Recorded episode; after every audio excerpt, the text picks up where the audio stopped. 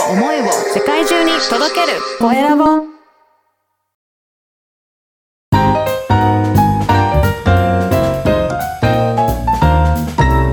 ポッドキャストの配信で人生が変わる。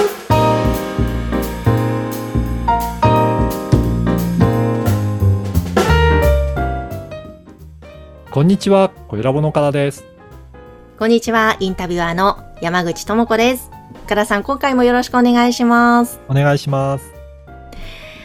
あのー最近はいろんな番組、声ラボさんでもプロデュースされてますけども、はい。以前、どの番組だったか覚えてはいないのですが、なんか、あのー配信、発信したら、うんこう、その会社に入社したいです、就職したいですみたいな、そのなんか面接依頼みたいなのが来たっていうことをおっしゃってましたよね。ありましたね。うんやっぱり、その、経営者の方が、どういう思いで、この事業をやってるのか、そういったところを熱く語っていただけると、その部分にすごく共感して、あ、一緒に働きたいっていうふうに思ってくれる方もいらっしゃるんですよね。で、そこに、やっぱり社員の募集だったりとか、スタッフ募集っていうふうに言ってると、ちょっと一度お話を聞いてみようかなっていうことで来ていただいて、しかもその思いに共感しているので、やっぱり社長とも意気投合しやすいっていうところがありますよね。うん。うん。なので、そういったところを伝えられるっていう面はあると思います。ですよね。ななので、改めてちょっとその、うん。ポッドキャストというメディアを通して会社の案内をするっていうことを聞いてみたいなと思ったんですが。はぜひ今回はその会社案内どういうふうにしてメディアを使えるかっていうところをお話できたらと思います。はい、お願いします。あの、会社案内っていうと、よくホームページに、自社のホームページに自分の会社のことを書いたり、あとはパンフレットを作ったりとか、えー他には YouTube でプロモーション動画みたいなのを作ったりとか、いろいろな取り組みをされている会社さんあると思うんですが、ここに音声メディアというのも活用できるんじゃないかなと思うんですよね。うん、うん、うん。で、まあ、音声メディアを活用するメリットとしては、自分自身が映らないので、スタッフさんとか社員さんが、ちょっと気分的には楽なのかなっていう思いますね。そうですね。ハードルは下がりますよ。下がりますよね。うんやっぱり映るとなると、衣装どうしようとか、はい。あとは女性だったらメイクどうしようとか、ねやっぱりちゃんと見た目を気にしないと、そこから全部ブランドになっていくので、うんまあ、そういった気を使う必要があるんですが、音声だけだと、やっぱりどういったことを伝えたいかという思いがあると、結構伝わってくるものなんですよね。うん、うん。だからその思いの部分をスタッフと共に伝えていただくっていうところは、会社の雰囲気がすごくよくわかるんじゃないかなっていうふうに思いますね。いいですね。あそういえば前、ポッドキャストでいろいろカチャカチャチャンネル聞いたり回していたら、はい。あの、どこかの会社がやっぱり従業員の方を毎回出して、はい。チームごとだったかなはい。を出して、今こういう企画を実はやっていて、もうすぐ実現するんです。なんかそういう会議的な話をやっていたのを聞いて、あ、こういうの面白いな、会社の雰囲気がすごい伝わるし、あ、はい商品それは買ってみたいって思うなとかそうですね言。ってました。うん。なかなか商品とかサービス出したときに、これどうしてこういう形になったのかとか、こういう内容になってるのかっていう、伝える場ってそんなになかったりすると思うんですけど、うんこれをポッドキャスト上で開発した人がそのまま話すとか、ここでどういうふうに苦労してここまでたどり着いたか、まあそういったストーリーを聞くと、あ、これはこうやってできてきたんだっていうのもわかるので、商品としての価値がさらに上がりますし、そこで中で働いている人の様子がわかると、そのサービスとかにも愛着を持てたりするので、よりそのサービスを好きになるとかっていうのもあるんじゃないかなと思いますね。そうですよね。なんか一緒に自分も参加しているような感覚になるところがまたラジオって面白いなと思うんですが。いいですよね。あともう一つ、発信する会社側の面から見ると、スタッフがそう言って語ってるっていうことは、自分自身のモチベーションアップにもつながるなと思うんですよね。やっぱり自分でこうなんだっていうふうに言っていくと、そのイメージが自分自身で持てるので、スタッフがモチベーションアップにつながるっていう、うんそういった効果もすごくあるなというふうに感じますね。おーなるほど。確かに、なんか番組に出演するのが決まったとしたら、うんはいそ、そこからも、えどんなこと話そうっていうのをいろいろ、それもまた一つその方にとってプラスでしょうし、また発信したら、そうですよね。あ、よし、これだけ言葉にしたんだから頑張ろうとかいうのもあるでしょうし、はい。うん。そうですね。そういった効果も期待できるな。だから経営者にとってみても、社長だけが頑張るんじゃなくて、うん。みんなでその製品作り上げたんだっていうような、そういった意識の方向性の統一もできるなと思いますね。うん。うん。そういった会社の音声を聞くと、あ、この会社ってこういうふうに皆さんが一丸となって同じ方向を向いて進んでるんだなっていうのもよくわかると、そうすると、その会社自身に興味を持ってもらって、一緒に働きたいなっていう方も出てくる可能性がありますから、そういった会社の内側とか、どういうふうにしてるのかっていうことを発信することによって、より魅力は伝わるんじゃないかなと思いますね。ですね。うんああ、面白い。ぜひね、皆さんの会社も、ちょっとはいこういうポッドキャストを有効活用してみてはいかがでしょうかね。はい。ということで今日はメディアで会社案内というテーマでお届けしました。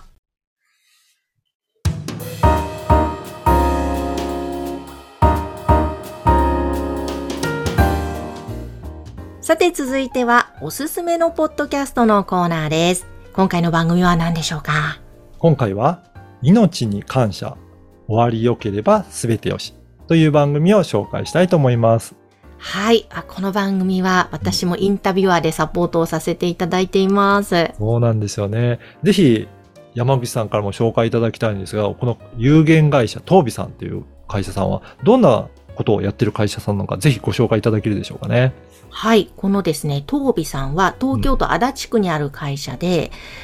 あの湯管とか、うんそれからラストメイクという言葉をね、皆さん聞いたことあるでしょうか、うん。つまり亡くなられた方の最後のお化粧ですね、をされたり、また体を洗うその湯管、そういったお仕事をされている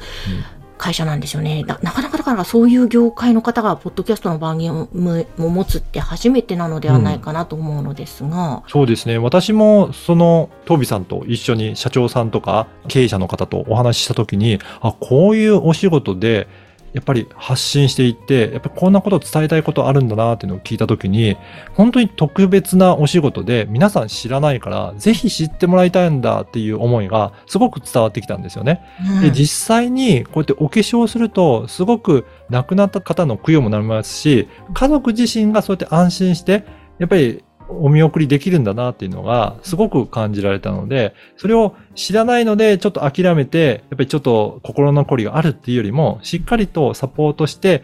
しっかりと見送っていただけるっていう、そんなお仕事をされているので素敵だなっていうふうに感じましたね。ですよね。私も思いました。お話伺って、まあ、まずこういうお仕事の方とうん話すということ自体が、ね。ね、おそらくき皆さんも聞くの初めての方も多いと思うんですけども、あ、こう、具体的にこういうお仕事をされてるんだ。で、しかも今岡田さんおっしゃってたように、こう、人が死んでしまう、うん亡くなるってものすごく悲しくて、んそこからお葬式始まったらもうバタバタで、そうすねあっという間に終わって、あ、何だったんだみたいな私も経験があるんですけども、うんでも、そうじゃなくて、事前にいろいろと情報を知っていると、あ、はい。ただ単に悲しい場ではないんだな。うん。その亡くなられた方の供養及び家族にとってもその方に感謝だったり、また実は和やかな時間とか、癒される時間になるんだなって、そこのお手伝いをされてるのがそのラストメイクやうん。湯管で、本当にですね、もうあったかい思いを込めてやってらっしゃるのが、その取締役の角田さんですとか、また代表の染谷さんの話からうんわかるので、もう一回ぜひその皆さん、どういうことなのかっていうのを知っていただくのって大切なんじゃないかなと思ってます。うん、まさにこの前半でお話ししたような会社の案内として、うん、このポッドキャストで思いを伝えられてるなと思うんですよね。そうですね。ねで今後は、このスタッフとして働いていらっしゃる方にもインタビューしていただいているので、うん。ぜひそういったどういった思いで皆さんが今のお仕事されてるのかっていうことも分かると、あ、皆さんでこういったあったかくお見送りされてるんだなっていうところも感じ取っていただけると思うので、会社全体の雰囲気が分かるから、そうすると、あ、ちょっと安心してお任せできるなっていう、そういうふうな信頼感にもつながっていくなっていうのはすごく感じますね。あ感じますね。そうなんですよ。これから従業員の方うん、どんどん出てこられますけれども、やっぱり皆さん、あの、全く違う業種から転職されてこられた方がほとんどで、そのきっかけの思いも様々ですし、やっぱり皆さんお仕事をする中でいろいろ感じられてることもあるので、ぜひ聞いていただきたいですね。はい。ぜひチェックいただければと思います。はい。ということで、今日ご紹介したのは、命に感謝、終わりよければすべてよし、こちらの番組でした。さて皆様からの番組へのご感想やご質問は LINE 公式アカウントでも受け付けています。説明文に記載の URL から登録をしてメッセージをお送りください。岡田さん、ありがとうございました。ありがとうございました。